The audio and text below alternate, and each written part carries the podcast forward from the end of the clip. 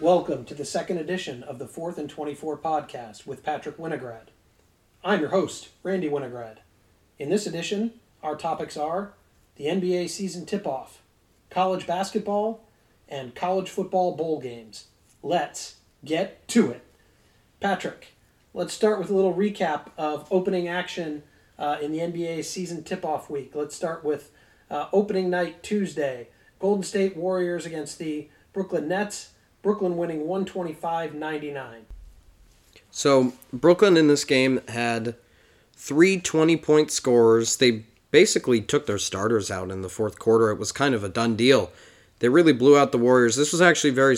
I mean, it wasn't surprising that they won to me, but it was very surprising the fashion in which they won. Caris LeVert, uh, Kevin Durant, Kyrie Irving, all had great games in their first game of the season, and really the team just looked like they gelled well with each other. In the Battle of Los Angeles, the Los Angeles Clippers prevailed over the Lakers after their championship ring celebration 116 109. Yeah, LeBron left this game late with an ankle injury. The Clippers probably should have been up by this by about 30 early in this game. They weren't, but they still kept the game uh, out of hand and won it in the end. And now let's turn to some of Wednesday's action. Let's start with with uh, the Milwaukee Bucks against the Boston Celtics. Boston prevailing 122-121. Yeah, everybody knows about the end of this game by now. Jayson Tatum hits a game-winning three-pointer over Giannis to uh, go up by two. Giannis goes over to the other end, gets fouled, misses the second free throw, and loses the game for his team. Giannis is catching a lot of criticism for his missed free throws in clutch time and those numbers. And that that criticism is all due considering that he is an MVP and he is supposed to be the guy that they rely on to win that game with free throws. Utah 120, Portland 100. This one's a little bit surprising. Damian Lillard had less than 10 points in this game. It was Utah really held him down, but um, Utah, you know, coming off heartbreaking loss to the Nuggets, but they, they're still a very good team very capable. And in Chris Paul's debut with the Phoenix Suns, the new look Phoenix Suns over the Dallas Mavericks 106 102. The Mavericks looked okay in this game. They don't have Kristaps Porzingis to start the season, so maybe you expect them to lose some of these games against some of the better teams. But uh, they kept it close. Phoenix looked pretty decent, and overall, I think both these teams are looking good. let's turn to action from Christmas Day. Uh, we'll take a look at five games from Christmas Day. The Clippers go to 2 0 with a 121 108 win over the Denver Nuggets. Kawhi leaves this game very, very late in the game when it was already wrapped up. Uh, he gets eight stitches, I believe, somewhere on his face, but they end up taking the win. The whole team played pretty well in this one. Denver falls to 0 2, which is uh, surprising. Uh, Lakers get their first win of the season, 138 115 over the Dallas Mavericks. Yeah, the Lakers came out and destroyed the Mavericks in this one. This game was really only close in the first and the second quarter, and then the game just gradually swung in the Lakers' favor, just being the deeper team naturally, and uh, just LeBron, Anthony Davis, and Montrezl Harrell just too much for the Mavericks. And Brooklyn Nets over the Boston Celtics, 123 95. Yeah, Brooklyn comes out with another blowout victory, and this time over a team that had just beaten the Eastern Conference favorite Bucks. It's it looks like we might have to reevaluate who who those favorites are. Again, another great game by Kyrie Irving. He had 37 points in this one, and they just beat they just straight up dominated the Celtics. And the Bucks with no Christmas Day hangover hangover from that tough loss against Boston, beating the Golden State Warriors 138-99. Yeah, Golden State has not looked amazing to start this season. I guess that's to be expected down Draymond Green and obviously Klay Thompson out for the season, but they're going to have to learn to play without him because he's not playing this season. Um, I don't think I don't think they should be getting blown out in these games still, considering that these are pretty much all of their important pieces minus Draymond and James Wiseman's playing pretty well in the minutes he's getting, so I don't know. I mean, they got to figure something out. The Miami Heat open up with a 111-98 win over the New Orleans Pelicans. So Jimmy Butler leaves this game in late third quarter, early fourth quarter ish, and uh, the Miami just still closes the game out. Don't need Jimmy Butler for it. Just kind of proving they're here to stay. I mean, people might be doubting them. People are really taking them lightly for an Eastern Conference champion from last season, but they're here. They're here to stay. And Duncan Robinson's nine Christmas Day three pointers helped in that effort. That's a Christmas Day record in NBA history for those of you keeping track of Christmas Day records. Uh, Patrick, let's get your overall thoughts after the first few games. Let's start with uh, who are your three most impressive teams? Yeah, I'm gonna have to go with the Nets, the Clippers, and the Magic in that in that order. Uh, the Nets, obviously, as we talked about, the national TV games they came out, they really showed what they are made out of. They destroyed all the teams put in front of them. Some pretty good ones at that. Uh, Clippers, pretty much same thing. Played very well against the Lakers. Played very well against the Nuggets. I have to admit, I did not expect them to beat the Lakers, though I did expect them to beat Denver. Um, and then the Magic with two wins, very, very off the grid over the Heat and the Wizards. Uh, didn't expect them to win either of those games. Obviously, the Heat being the Eastern Conference champions and the Wizards looking pretty good with Russell Westbrook and Bradley Beal, but their performance is not enough. How about your most disappointing teams, starting with the most disappointing team and then your second and third most disappointing teams? Yeah, I'm going to have to go with the Nuggets, the Raptors, and the Warriors on this one. And I know the Nuggets played a pretty tough schedule to start the season, but they, I mean, you can't lose to the Kings in overtime and then and then really just kind of get blown off the blown out of the game by the Clippers and expect to deserve have any praise for that. They really didn't show out well coming off their season last year. Um, the Raptors are 0 2 on this season, losing very, very winnable games against the Pelicans and the Spurs. Not what you expect. They're still two years removed from their championship year. I guess losing Serge Ibaka and Marcus Gasol might have been a bigger deal than we thought it was. Uh, and the last team being the Warriors. You know, they lost to two good teams. They lost to Brooklyn, they lost to Milwaukee. But I don't think I expected them to score under 100 in both of these games and allow 125 plus in both of these games. It's just overall not a great performance. And how about uh, who's your player of the week this week, Patrick? I'm going to pick Kyrie Irving. He averaged 31 and a half points, 6 assists and 5 rebounds per game on 62% shooting and 65% from the three-point line. Definitely an impressive two games for Kyrie. That will wrap up our NBA coverage for the week. Now let's turn our attention to college basketball. Some notable games for the past few days. Let's start with Tuesday. Number three Kansas over number seven West Virginia, 79 to 65.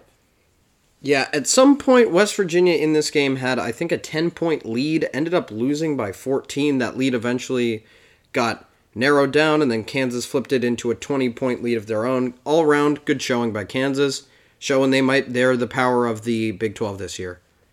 Unrated, unranked, North Carolina State upsets in-state rival number 17 North Carolina 79 to 76 also on Tuesday. It's a very surprising result to me. I mean, North Carolina State is a good team, but I don't think I was expecting them to beat North Carolina per se. Uh, North Carolina, that gives them their third loss on the year. I don't think they've beaten any of the major conference teams they've played. Could look bad coming down the season.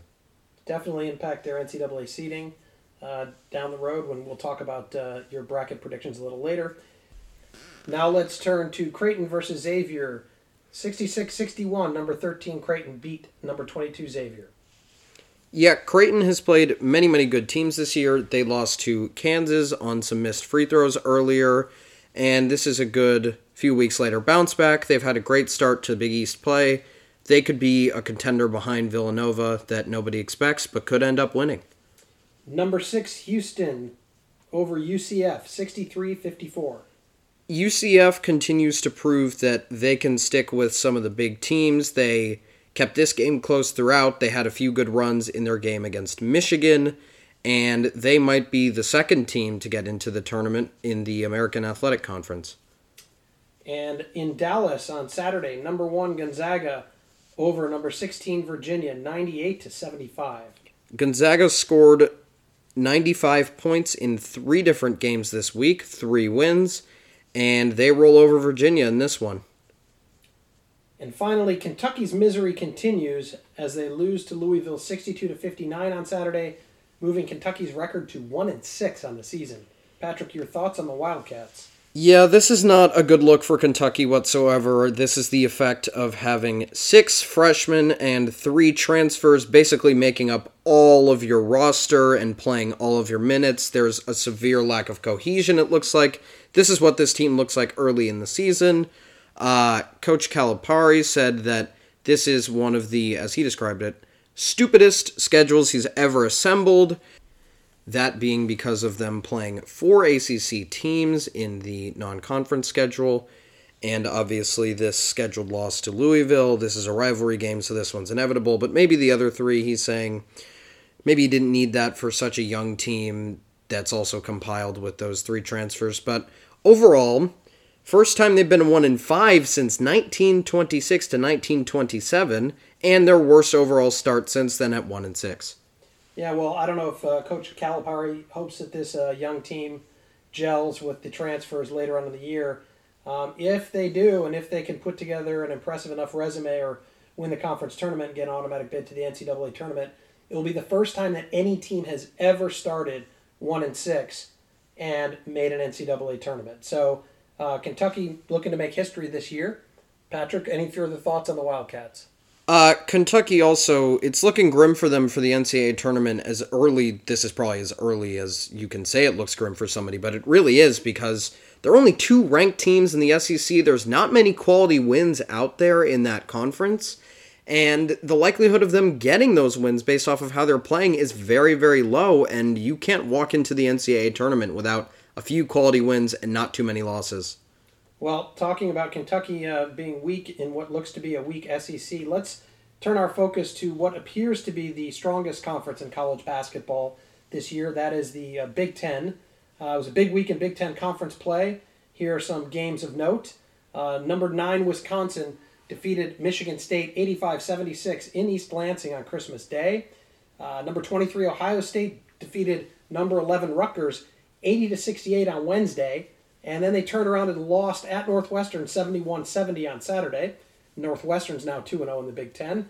Uh, actually, 2 0 this week in the Big Ten, 3 0 overall.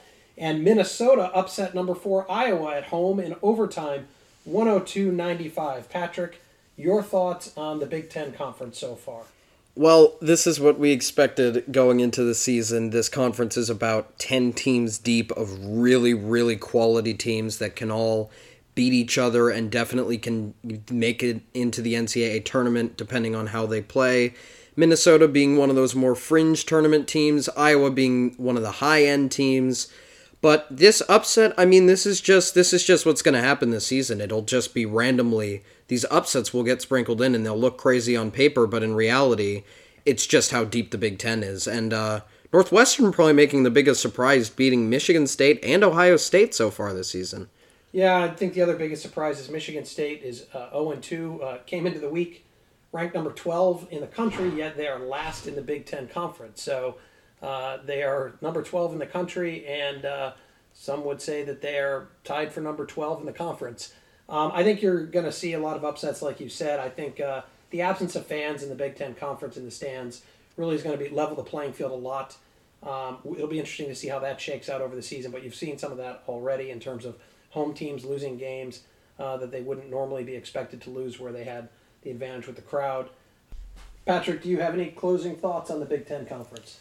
This conference went from three teams heading into the season in the top 10 that looked like they were all the contenders to now three different teams that have entered and dropped out of it. I initially had Illinois winning this conference. I think after Rutgers beating them, now it looks like Rutgers has a better chance than them, and now Wisconsin has beaten Michigan State, and even Northwestern is 3 and 0. So this conference is just, it's going to be crazy all season. There are so many teams who can win this conference, and we'll just have to see the dogfight till the end. And I know we're not trying to show our bias here uh, as Michigan fans, but our Wolverines are 2 and 0. Uh, don't sleep on them as they sit half game behind Northwestern for the conference lead. Patrick, uh, how about your player of the week in college basketball?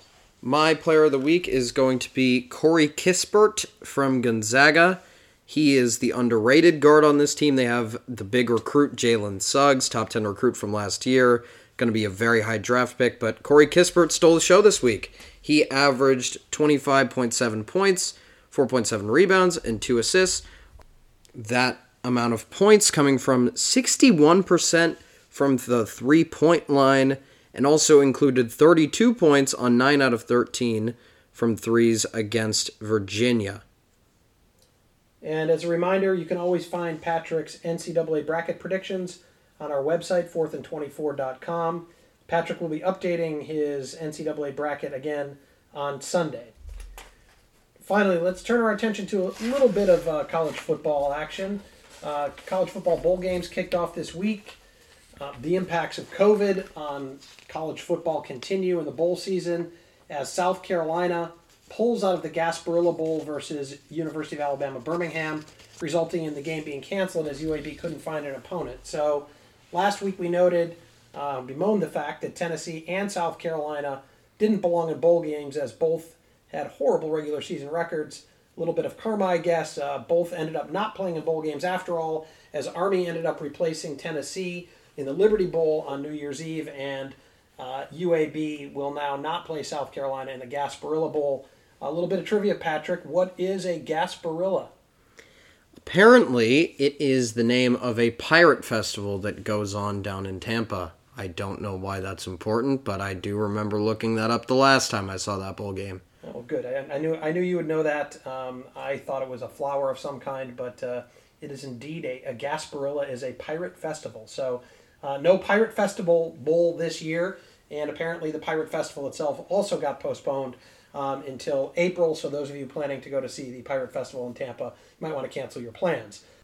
Let's recap Patrick's bowl game predictions so far. These results um, do not include tonight's Liberty Coastal Carolina game in the Cure Bowl which, as of our recording of this podcast, is set to head to overtime. More on that in a second. Uh, in the first nine bowl games, Patrick's record is six and three. There have not been many big surprises in the opening bowl games, as most of the favorites won, and uh, Patrick picking some upsets in bowl games as we usually see. So yeah, some swings and some misses here. Yeah, well, he he's got a six and three record, which which isn't bad in this college football season. Uh, let's turn back to that Liberty Coastal Carolina game. Liberty nine and one. Coastal Carolina Chanticleers hoping to have an undefeated season. They are in the process of heading to overtime as we started this recording the podcast. Score is tied 34 34 heading into overtime. Uh, it was insane how we got to overtime in the first place. Patrick, why don't you tell us what happened at the end of regulation in that game? Yeah, we had the classic let's try to run the clock out by the offense and the defense saying, no, let him score, please.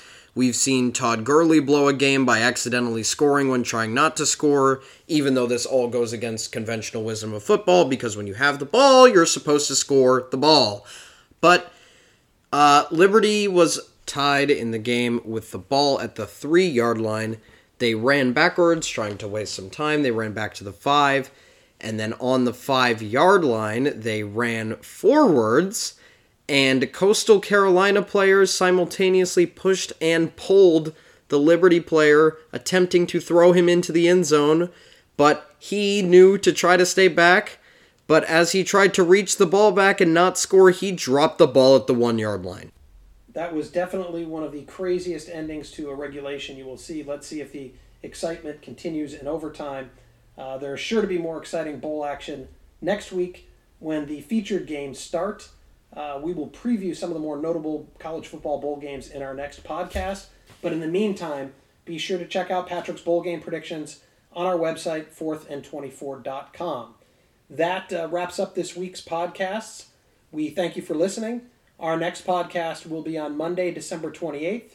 Again, in the meantime, be sure to check out Patrick's additional content, including those NCAA tournament bracket predictions and college football bowl game picks on our website, fourthandtwenty-four.com. That's the number four, T H A N D, the number 24.com.